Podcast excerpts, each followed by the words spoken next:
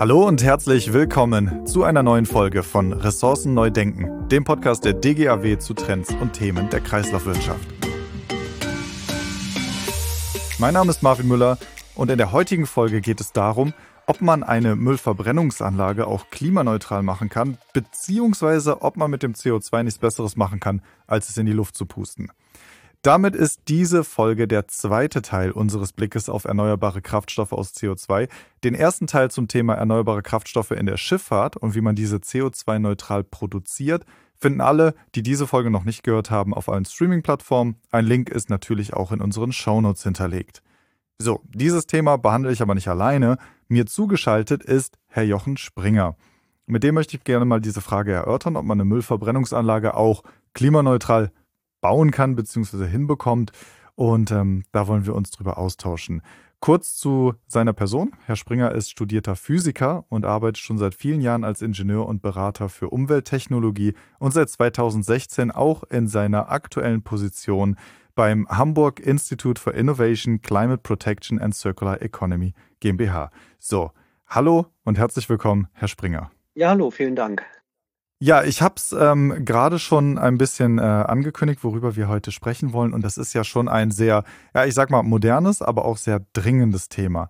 Und vielleicht, um da mal einen ersten Aufschlag zu machen, auch unsere Hörerinnen und Hörer mal abzuholen, mal allgemein gefragt, wenn wir jetzt über Klimaneutralität bei der thermischen Abfallbehandlung sprechen, können Sie da mal zusammenfassen, über welche Aufgaben wir hier überhaupt reden und welche Herausforderungen, aber auch Chancen da vielleicht auf uns warten?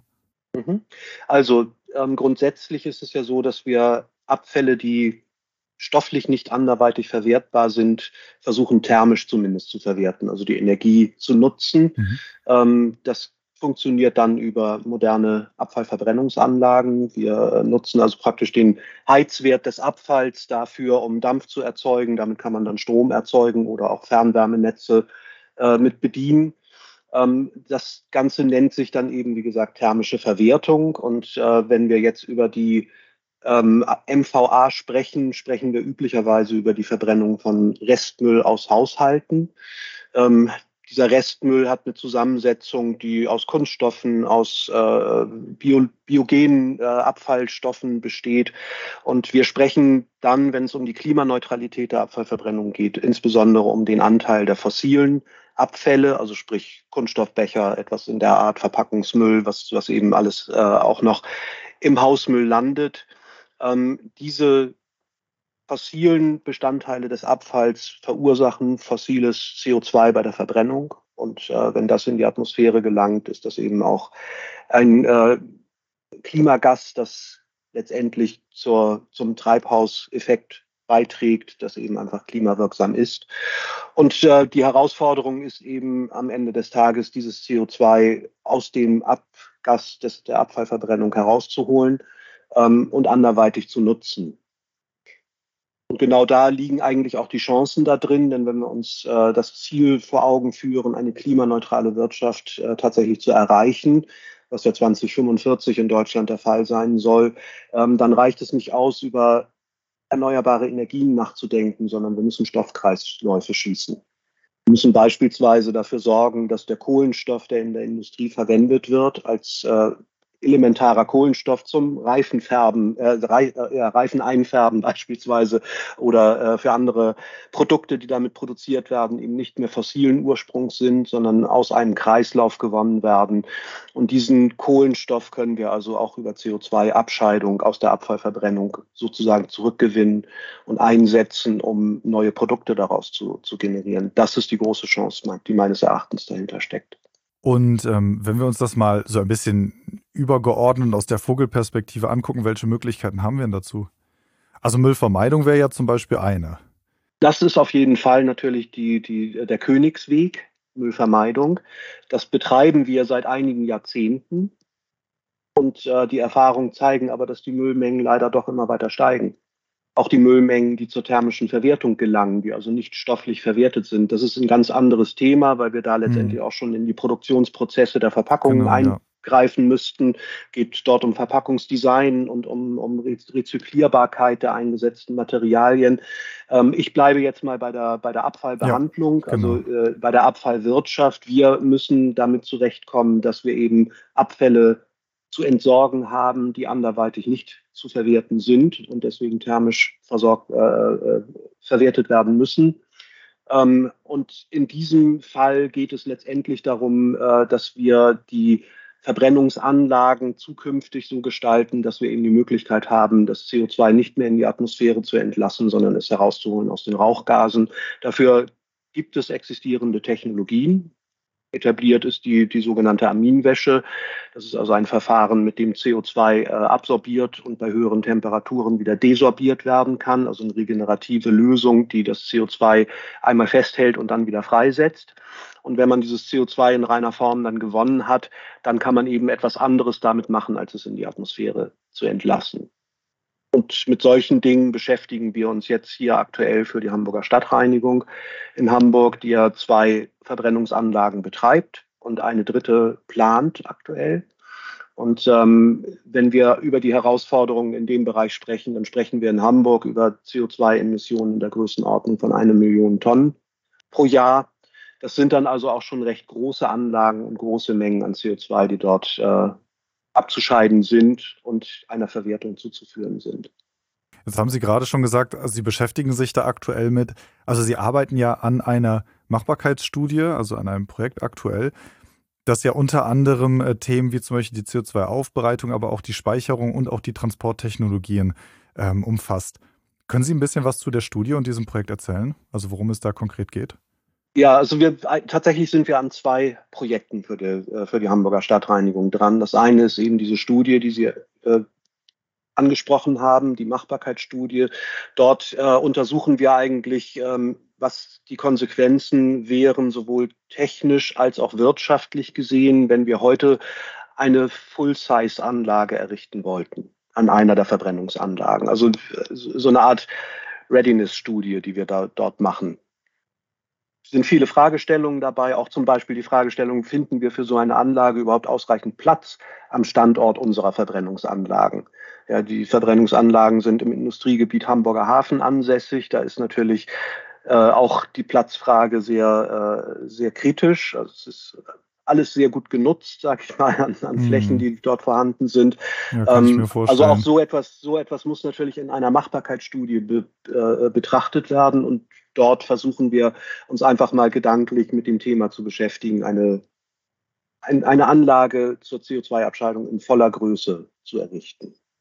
Das zweite Projekt, mit dem wir uns beschäftigen, ist tatsächlich dann eher technologisch orientiert. Dort wollen wir eine Pilotanlage, ähm, ja, eine Pilotanlage bauen, die einfach mit verschiedenen Verfahren das CO2 tatsächlich mal abtrennt, allerdings dann eben erstmal nur in Pilotgröße ähm, und dieses CO2 dann in anderen Verfahrensschritten zu nutzen, um beispielsweise ähm, die sogenannten E-Fuels zu synthetisieren, also dann mit Wasserstoff zusammenzubringen und äh, im einfachsten Fall Methan oder eben auch äh, Methanol daraus zu produzieren.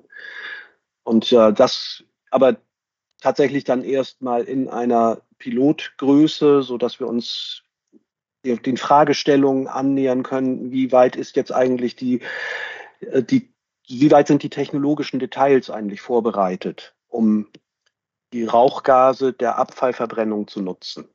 Das ist eine spannende Frage, die würde ich gerne einmal kurz ein bisschen nach hinten rücken. Also bevor wir über diese technologischen Details sprechen, würde ich gerne noch einmal auf die Studie und einmal dann eben auf die Pilotanlage ähm, eingehen. Eine Frage zur Studie. Ich finde das ganz spannend, auch was Sie gesagt haben, mit welchen Herausforderungen Sie da eigentlich auch zu tun haben. Können Sie da so einen ersten Ausblick geben? Also kann das klappen? Und wenn ja, was muss denn dafür erfüllt sein? Also grundsätzlich natürlich, das kann klappen. Es ist so, dass die Technologien in einer, sag mal, technischen Reife, wie sie erforderlich ist, vorhanden sind. Ähm, die Fragen gehen auch in Richtung von Wirtschaftlichkeit wir müssen natürlich immer auch wirtschaftlich denken und da ist äh, am Ende des Tages auch die Frage, in welcher Größenordnung müssen wir in Zukunft, in Zukunft eigentlich mit, mit äh, Abgaben für die CO2-Emissionen rechnen. Dagegen ist dann letztendlich die wirtschaftliche Frage auch entscheidend, äh, was kostet es, das CO2 abzutrennen und nicht mehr in die, in die Atmosphäre zu, zu entlassen. Also auch damit müssen wir uns natürlich beschäftigen. Ähm, und dann eben äh, letztendlich äh, die Also ähm, wie gesagt, es ist machbar, aber ein anderer Aspekt, der ist auch sehr wichtig dabei. Die Abscheidung des CO2 bedarf eine große Menge Energie. Und diese Energie wird dann an der Verbrennungsanlage letztendlich auch für die Nutzung fehlen. Wenn wir jetzt die Energie aus der Abfallverbrennung selbst generieren, dann können wir sozusagen ein, ein äh, selbsttragendes System, ein sich selbst versorgendes System realisieren. Ähm, es ist aber so, dass dann deutlich weniger Überschussenergie verbleibt, um beispielsweise, was wir in Hamburg ja hier sehr intensiv mit unserem Abfall machen, äh, Fernwärmenetze damit zu, zu versorgen. Ähm, auch da, das sind politische also letztendlich politische Entscheidungen, die da auch getroffen werden müssen. Ist es wichtiger, CO2-frei zu arbeiten oder ist es wichtiger, CO2-freie Wärme zu erzeugen, weil diese Wärme, die dann nicht mehr in der Abfallverbrennung verfügbar gemacht werden kann, muss natürlich anderweitig verfügbar gemacht werden. Also der Bogen ist relativ weit, den man dort spannen muss. Und was noch ein wichtiger Punkt dabei ist, sind die ganzen äh, gesetzlichen Regulierungen dazu, die noch recht unübersichtlich sind, wo also auch viele Dinge noch im Fluss sind ähm, und wir letztendlich auch auf viel, an vielen Punkten noch gar nicht auf Regularien zurückgreifen können. Hm. Welchen Zeitrahmen haben Sie für die Studie? Naja, die Studie wollen wir Ende des Jahres soweit fertiggestellt haben, dass wir die, die äh, Hauptergebnisse präsentieren können unserem Auftraggeber. Ähm, das, äh, und dann müssen die nächsten Entscheidungen getroffen werden, wie, wie äh, jetzt die Realis der Realisierungspfad dann weiter beschritten werden soll. Ich kann mir jetzt vorstellen, Sie haben ja schon gesagt, Sie haben auch das äh, Projekt einer Pilotanlage. Und ähm, ich kann mir gut vorstellen, dass ja einige Erkenntnisse wahrscheinlich auch in diesem Prozess äh.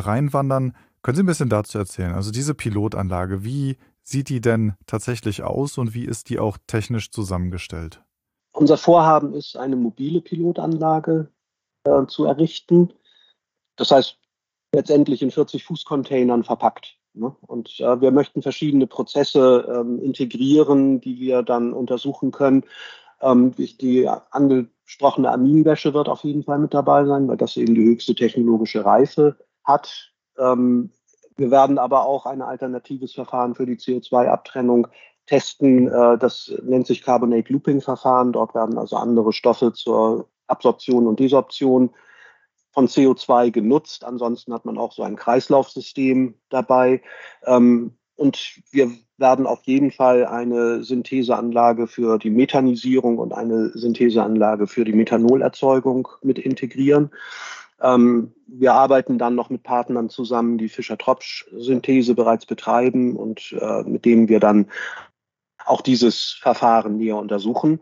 Und in der Kette geht es letztendlich darum, äh, herauszufinden, welche, welche dieser Verfahrensschritte sind optimal anzuwenden bei der Abfallverbrennung. Und die Anlage soll deswegen auch mobil sein, weil die Abgase an unterschiedlichen Anlagen alle unterschiedlich sind. Wir haben unterschiedliche Rauchgasreinigungssysteme an Abfallverbrennungsanlagen. Wir haben unterschiedliche Einsatzstoffe an den thermischen Abfallbehandlungsanlagen allgemein. Wenn wir jetzt beispielsweise auch an Biomasseverbrennung denken oder eben auch an die Klärschlammverbrennung, was äh, ja auch, auch äh, immer mehr Relevanz be bekommt. Ähm, und diese Abgaszusammensetzung hat einfach Einfluss auf die, ja, auf, auf die technologischen Schritte und auf die, äh, vor allen Dingen auch auf die, auf die Vollabfolge der Schritte. Wir müssen uns damit beschäftigen, welche Reinheit für die Syntheseprozesse erforderlich ist des CO2 sind da nach der Abscheidung noch weitere Aufbereitungsstufen erforderlich. All diese Erkenntnisse wollen wir eben zunächst mal versuchen, in einer Pilotanlage zu, zu generieren. Nach welchen Kriterien wählen Sie denn aus, welche, äh, in welchen Anlagen Ihre Pilotanlage eingebaut werden kann? Und ähm, müssen die besondere Voraussetzungen erfüllen? Naja, wir, wir müssen natürlich einen Anschluss schaffen. Also das, äh, zieht, äh, das, das, Abgas äh, der Verbrennungsanlage, das muss äh, umgeleitet werden in unsere Anlage dann. Von daher hat man natürlich bei jeder Anlage, die wir testen werden, einen gewissen Umbauaufwand zu betreiben. Ähm, und wir müssen letztendlich auch sehen, in welcher, also mit, mit, mit welchen Parametern das Abgas dann bei uns landet. Ne? Denn in der Aminwäsche brauchen wir ein Abgas, das, das, nicht, nicht, also das nicht zu warm ist. Da muss also eventuell auch erstmal abgekühlt werden, weil im Abgaskamin einer Verbrennungsanlage die, die Abgase ja teilweise mit mehreren hundert Grad dann auch in die Atmosphäre entlassen werden. Also da müssen schon die Schnittstellen ge, geschaffen werden. Ähm, ansonsten haben wir für unser Vorhaben mit, äh, mit, der Pilotanlage zunächst mal vorgesehen, dass wir ähm, sag mal, eine, ein Relevant Set der Abfallverbrennungsanlagen austesten. Zwei Anlagen der Stadtreinigung sind dafür gut geeignet. Das ist einmal die MVR für Restmüll. Äh, dann haben wir die MVB, in der eine Biomasselinie betrieben wird. Also dort können wir dann eben spezifisch auf die, die äh, Abgasströme der Biomasseverbrennung ähm, uns beziehen. Und wir möchten dann auch ein, eine Testphase an der Vera in Hamburg, also Klärschlammverbrennung, durchführen, um einfach diese unterschiedlichen Abga äh, Abgasqualitäten untersuchen zu können damit.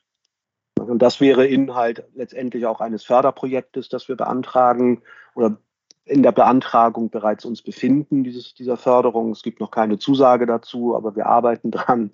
Ähm, genau, und danach hätten wir diese Anlage dann eben auch weiter zur Verfügung, um auch außerhalb Hamburgs andere Anlagen damit äh, zu, auszutesten und zu untersuchen. Und da gibt es auch bereits aus der Abfallwirtschaft Interesse daran, das dann eben auch an anderen Standorten durchzuführen. Hm. Wie lange wären denn einzelne Messzeiträume? Also wie lange wäre Ihre Anlage dann vor Ort eingebaut? Ja, wir denken ein halbes Jahr in etwa. Aber das wird sich tatsächlich auch erst in der Praxis so ein bisschen erweisen, ob man äh, die Daten, die man benötigt, vielleicht sogar schneller generieren kann oder ob es etwas mehr Zeit benötigt. Ähm, es ist natürlich immer, bevor man so etwas zum ersten Mal macht, ist das ja, von der zeitlichen Planung her ein gewisser Blindflug. Ja, ja, immer ein bisschen Pi mal Daumen. Genau. ähm, ja, gucken wir mal auf das ähm, CO2, da haben Sie ja auch schon einiges zu gesagt. Vielleicht gehen wir da mal ins Detail. Also was machen wir denn mit den CO2-Abscheidungen? Wie sieht denn da der Prozess in der Praxis aus? Ähm, da gibt es verschiedene Prozesse die man anwenden kann. Also ich hatte es erwähnt, äh, die, die einfachste Synthese oder die Synthese des einfachsten Kohlenwasserstoffes wäre Methan. Ähm, dort kann ich also das CO2 in eine Syntheseanlage mit Wasserstoff äh, einbringen und man kann direkt aus dem CO2 und Wasserstoff dann CH4 generieren. Ähm, Methan hat natürlich einen, äh, den Charme, dass man, dass man das direkt in unsere Erdgasnetze einspeisen könnte dort dann auch die Möglichkeit der Speicherung hat und eben auch einer flächen, fast flächendeckenden Verteilung als Energieträger. Also das ist natürlich ein, aus, aus diesem Grunde ein sehr eleganter Weg, mit Methanisierung zu arbeiten. Methanol wiederum äh, als, als äh, zweites Syntheseprodukt, auch noch ein relativ einfaches Syntheseprodukt, hat den Vorteil, dass man äh, dort bereits in großen Raffinerien dann auch Prozesse findet, die dieses Methanol weiter raffinieren zu Ausgangsstoffen für die Kunststoffproduktion. Also dort könnte man dann auch einen echten Kreislauf mit schaffen, indem man eben aus dem verbrannten Kunststoff, dem CO2 aus verbrannten Kunststoff wieder neue Kunststoffe herstellt, hätte man natürlich ein Paradebeispiel für einen Kohlenstoffkreislauf ja. in der Produktionslinie. Ähm, und dann gibt es noch das sogenannte Fischer-Tropsch-Verfahren, in dem einfach verschiedene ähm, Kohlenwasserstoffe produziert werden. Äh, das ist ein recht komplexes Verfahren dahingehend, dass man über die Parameter auch beeinflussen kann, wie viele flüssige Kohlenwasserstoffe, wie viele gasförmige Kohlenwasserstoffe und äh, dann eben auch ein Anteil an Feststoffen herauskommt. Ähm, diese drei, äh, drei Syntheseprozesse sind eigentlich momentan die ähm, überwiegend diskutierten in der Branche. Ja, dem zugrunde, das haben Sie auch ähm, schon gesagt, liegt ja das Rauchgas, also die Rauchgasreinigungsverfahren. Äh, und mich würde da mal interessieren, weil das haben Sie eben auch schon anklingen lassen, dass Sie halt auch verschiedene Anlagen testen, weil eben verschiedene Rauchgase entstehen. So, da würde mich mal interessieren, also die das Rauchgas an sich und die Begleitgase darin, welchen Einfluss haben die eigentlich dann auf die nachfolgenden Prozesse? Also ist das ein sehr komplexes Thema, mit dem Sie umgehen müssen oder wie kann man sich das vorstellen? Das ist ein sehr komplexes Thema. Also ich beginne, beginne mal bei der Aminwäsche, weil das momentan eben einfach die wirklich äh, am sichersten verfügbare Technik ist. Diese Amine ist eine chemische Klasse von Substanzen, das sind mehrere hundert unterschiedliche Substanzen, die man dort äh, benutzen kann. Und diese werden dann häufig in Lösungen ähm, auch noch in unterschiedlichen Zusammensetzungen gemischt. Da hat also jeder Hersteller, jeder Anbieter auf dem Markt seine persönliche und spezielle Mischung, die auch häufig dann eben äh, lizenziert ist. Ähm, die haben letztendlich natürlich alle, eigen, alle unterschiedliche Eigenschaften, was zum Beispiel auch die Temperaturen bei der Desorption angeht oder die, die, äh, die, die ähm, erfordern oder die Druckverhältnisse bei der Absorption. Also es ist alles leicht unterschiedlich. Das Grundprinzip ist immer das gleiche. Die Amine absorbieren saure Gase, kann man sagen. CO2 ist ein saures Gas, wissen wir alle aus der, äh, aus der Kohlensäure, das ist ja letztendlich CO2. Ähm, und in den Begleitgasen können aber noch Spuren anderer saurer äh, Gase mit enthalten sein, die dann auch absorbiert werden von, dem, von den Aminen. Ähm, das CO2 kann ich dann bei einem sogenannten Aufkochvorgang wieder desorbieren. Andere saure Gase sind aber nicht desorbierbar und bleiben deswegen an den Aminen haften und diese Amine äh, verlieren dadurch einfach ihre, ihre Funktionalität, sage ich mal. Also die können dann kein CO2 im nächsten Durchgang mehr ähm, absorbieren. Das ist etwas, was in jeder Aminwäsche in gewissem Maße abläuft. Ähm, man geht technisch üblicherweise so vor, dass man dann einen gewissen Teil der Amine ausschleust und durch, durch frische Aminlösung ersetzt, was natürlich Kosten verursacht. Und wenn jetzt dieser Anteil der degenerierten Amine größer wird, dann werden einfach die Kosten höher. Ja, und und äh, wenn ich dann in kurzen Zeiträumen, sag mal im schlimmsten Fall in, innerhalb eines Jahres meine ganze Aminlösung austauschen müsste, dann ist das eben auch ein sehr hoher Kostenfaktor. Teuer, ja. Und genau das sind die Dinge, die man untersuchen muss. Und da liegen aktuell eben im Bereich der Abfallverwertung, in der thermischen Abfallverwertung, nur wenige Erkenntnisse vor, welche Amine tatsächlich geeignet sind dafür, ob die Standardamine gut geeignet sind. Da weiß man inzwischen schon, dass es da eben doch deutliche äh, Erhöhung der Betriebskosten gibt, weil diese Standardamine, die eben beispielsweise an Gaskraftwerken eingesetzt werden oder die eingesetzt werden äh, bei, der Gas, äh, bei der Gasförderung, um CO2 aus dem, aus dem Rohgas abzutrennen. Ähm, dort ist das alles gut untersucht und wird auch umfangreich schon eingesetzt und bei der Abfallverbringung bisher eben nicht. Und die Unterschiede sind eben in der Gaszusammensetzung und da müssen jetzt Erfahrungen gesammelt werden. Hm. Wie lange hält denn so ein Standardamin? Das kann ich Ihnen so pauschal kann, gar kann nicht, pauschal sagen. nicht sagen. Ja. Also äh, ist sehr stark abhängig von, vom Anwendungsfall, auch von der Anlagengröße. Wir haben beispielsweise eine kleine Aminwäsche, betreibt die Stadtreinigung Hamburg an ihrer Biogasanlage, also an der Bioabfallbehandlungsanlage in, in äh, Tankstedt. Ähm, und an der Anlage ist es so, dass man damit rechnen muss, äh, dass die Standzeiten der Aminlösung ungefähr drei Jahre, vier Jahre mhm, okay beträgt. Ähm, ist aber eine sehr kleine Anlage, auch deswegen, weil wir im Biogas mit vergleichsweise hohen CO2-Konzentrationen äh, arbeiten können. Das ist also deutlich einfacher als in einem Rauchgas, wo Sie zum einen sehr hohe oder große Volumenströme haben, die verarbeitet werden müssen und zum anderen eben auch recht geringe CO2-Konzentrationen. Das sind ganz andere Herausforderungen, die sich da stellen. Hm. Aber gibt es denn äh, so etwas wie Aminmischungen, die besonders geeignet sind? Oder ist das etwas, was Sie auch testen? Das, ja, das, das möchten wir auch testen. Das möchten wir auch testen. Also es gibt Aminlösungen, die bei äh, die einen geringeren Energiebedarf aufweisen. Ich hatte ja eben schon kurz erwähnt, die Desorption, das ist halt ein Aufkochvorgang. Da wird also die Aminlösung dann auf in vielen Aminwäscheanlagen äh, auf 160 Grad erhitzt. Ähm, und es gibt Amine, die aber das, äh, die Desorption schon bei niedrigeren Temperaturen erlauben, sodass man dort energiesparend damit arbeiten kann. Ähm, hinsichtlich der Degenerationsbeständigkeit äh, ist mir allerdings jetzt keine Aminlösung bekannt, die da für die, für die Abfallbranche oder für die, für die Abfallverbrennungsanlagen besonders gut geeignet wäre. Wenn wir an der Stelle jetzt mal auf die Anlagen gucken, jetzt haben Sie ja gerade schon gesagt, dass ähm, je nachdem, welche Amine man da verwendet, dann die Anforderungen auch andere sind.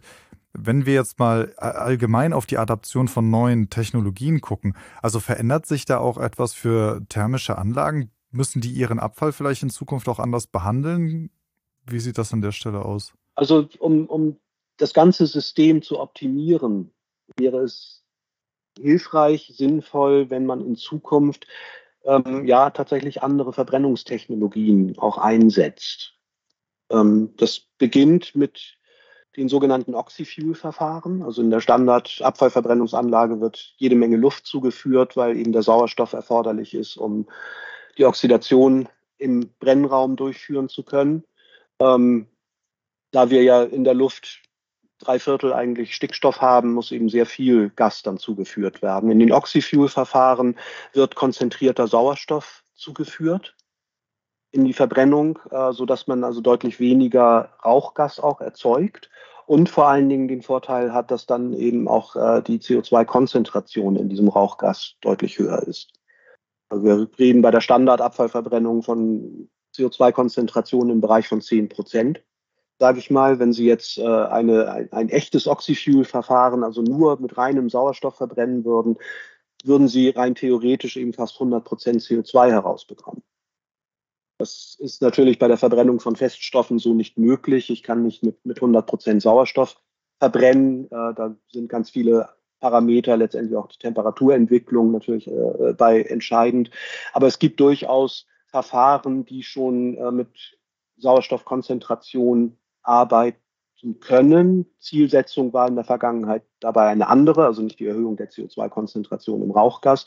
Ähm, und gescheitert sind diese Verfahren bisher eigentlich daran, dass man den Sauerstoff nicht zur Verfügung hat. Aber jetzt das Gesamtsystem mal denken und äh, was wir ja brauchen für unsere äh, klimaneutrale Energiewirtschaft, wird auf jeden Fall Wasserstoff sein. Der Wasserstoff wird dann tendenziell, so sind jedenfalls die Weichenstellungen, äh, über Elektrolyse erzeugt, also Elektrolyse von Wasser. Bei der Elektrolyse von Wasser entsteht Sauerstoff.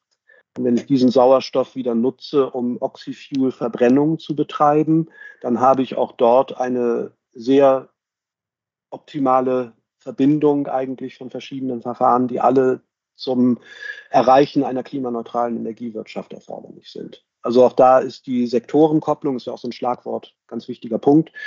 Die Kopplung zwischen der Energiewirtschaft und beispielsweise der Abfallwirtschaft, aber auch anderen Industrien ist da natürlich ein ganz wichtiger Punkt, um eben einfach diese komplexen Systeme von morgen zu optimieren. Das sind aber auch alles Investitionen, die man tätigen muss. Ne? Also wie ist denn da ja. die Bereitschaft der Anlagenbetreiber, da aufzurüsten? Also die Bereitschaft ist definitiv da, getrieben aus zwei Aspekten heraus eigentlich. Das eine ist natürlich wirklich äh, auch die Unterstützung der ähm, Entwicklung zur klimaneutralen Wirtschaft. Da ist die Abfallwirtschaft definitiv auch in der Pflicht, sich daran zu beteiligen und die Bereitschaft, das zu tun, ist auch da. Ähm, und äh, das Zweite ist natürlich, dass die Abfallwirtschaft ab kommenden Jahr CO2-Abgaben zahlen muss. Also die Abfallverbrennung ist jetzt nochmal aufgeschoben. Eigentlich sollte es ja auch dieses Jahr schon ins äh, BEHG oder wir sind im BEHG drin, aber die Abgabenzahlung beginnt erst im vergangenen, äh, im kommenden Jahr. Jahr das, genau. Ja, ja. genau. Ähm, und äh, das ist erstmal natürlich relativ überschaubar, weil wir uns im Rahmen der nationalen CO2-Steuer dann bewegen.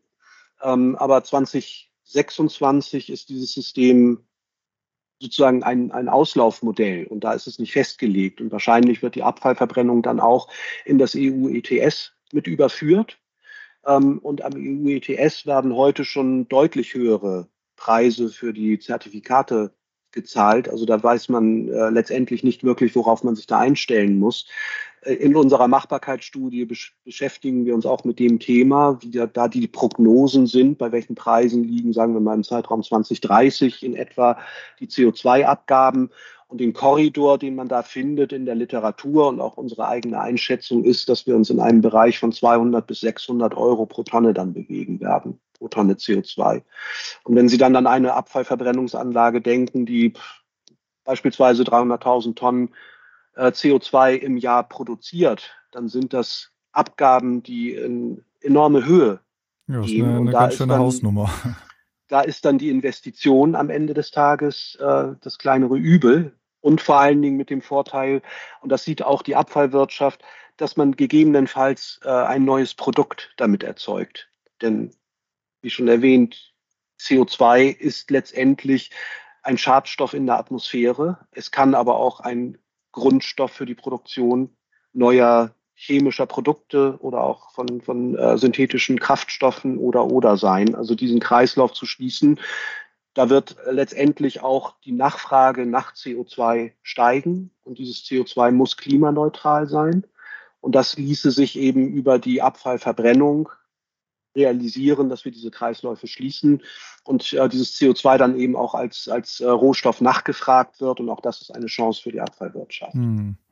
Ja, das wäre ja ein äh, sehr schönes Szenario für die Zukunft, was Sie gerade skizzieren. Also wenn sich das wirklich so realisieren lässt, beziehungsweise dann auch so umgesetzt wird, dann wären wir, glaube ich, auch schon einen guten Schritt weiter hin zu weniger CO2 in der Atmosphäre.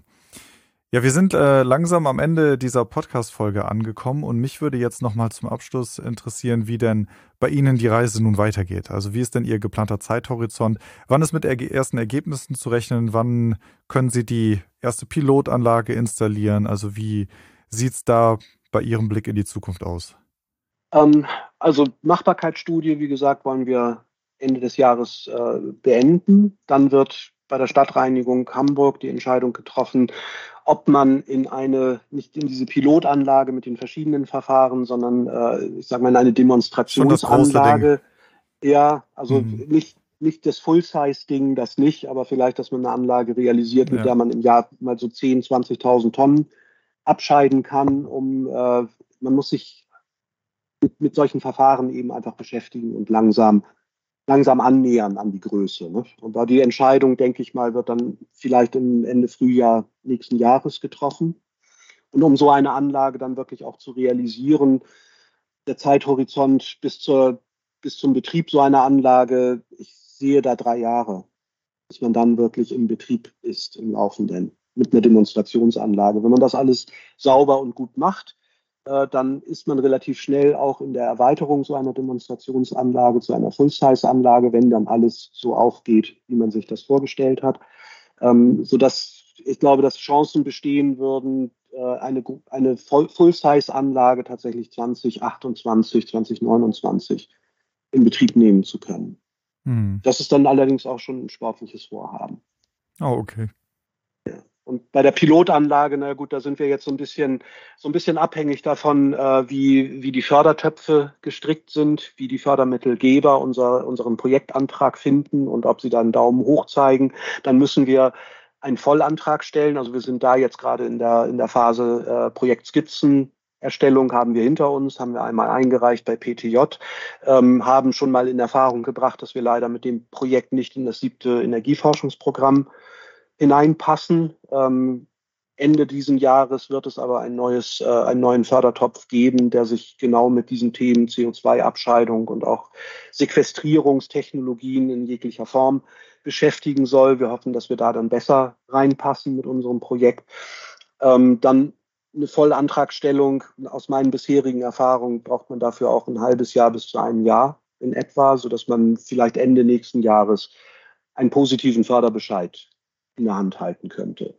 Dann brauchen wir für die Realisierung der Pilotanlage etwa ein Jahr und wir haben vorgesehen, zwei Jahre äh, Testphasen dann durchzuführen, dass die Ergebnisse im Rahmen dieses Förderprojektes dann Ende 2027 in etwa vorliegen. Hm. Ja, da blicken Sie aber auf ein paar interessante Jahre. Ja, definitiv. Also das hält uns auch ganz gut im Trab. Ich glaube auch, das Thema wird, wird äh, immer, immer äh, interessanter und entscheidender. Kommen noch ganz andere Technologien jetzt mit hinzu, in dem, mit denen äh, letztendlich dann auch schon mal separierte Kunststoffe, die nicht mehr stofflich verwertbar sind, äh, anderweitig verwertet werden können. Das sogenannte chemische Recycling. Auch damit beschäftigen wir uns recht intensiv äh, aktuell. Also sind viele spannende Themen und wir merken einfach, dass die, die Weichen Richtung Wandel in der Abfallwirtschaft auch gestellt ja. sind. Ja, ja. Ja, da ist viel Bewegung im Markt und natürlich auch, wie Sie sagen, also alleine der, die, die technische Entwicklung, da tut sich so rasant viel. Also wenn wir dann in zwei Jahren wahrscheinlich nochmal zurückgucken, da sind einige Sachen dann vielleicht auch schon am Markt, die man so noch gar nicht abschätzen konnte. Ist auf jeden Fall spannend. Ähm, wir beobachten das. Würde mich sehr freuen, wenn wir uns dann da in Zukunft nochmal zu austauschen, vor allem wenn dann die erste Anlage vielleicht schon bereitsteht und läuft und die ersten Erkenntnisse auch da sind. Sehr, sehr spannendes Thema. Für heute, für diese Folge, bedanke ich mich jetzt erstmal ganz herzlich bei Ihnen äh, für diese Einblicke. Dankeschön. Ja, sehr gerne. Auch vielen Dank. Und ich bedanke mich auch sehr bei Ihnen, liebe Zuhörerinnen und Zuhörer, für das Einschalten und würde mich sehr freuen, wenn Sie diesen Podcast abonnieren würden. Mehr Informationen zu den Veranstaltungen der DGAW finden Sie auf unserer Homepage unter www.dgaw.de slash Veranstaltung. Viel mehr Informationen zu den Themen der Kreislaufwirtschaft und zu allen aktuellen Veränderungen finden Sie im Mitgliederbereich.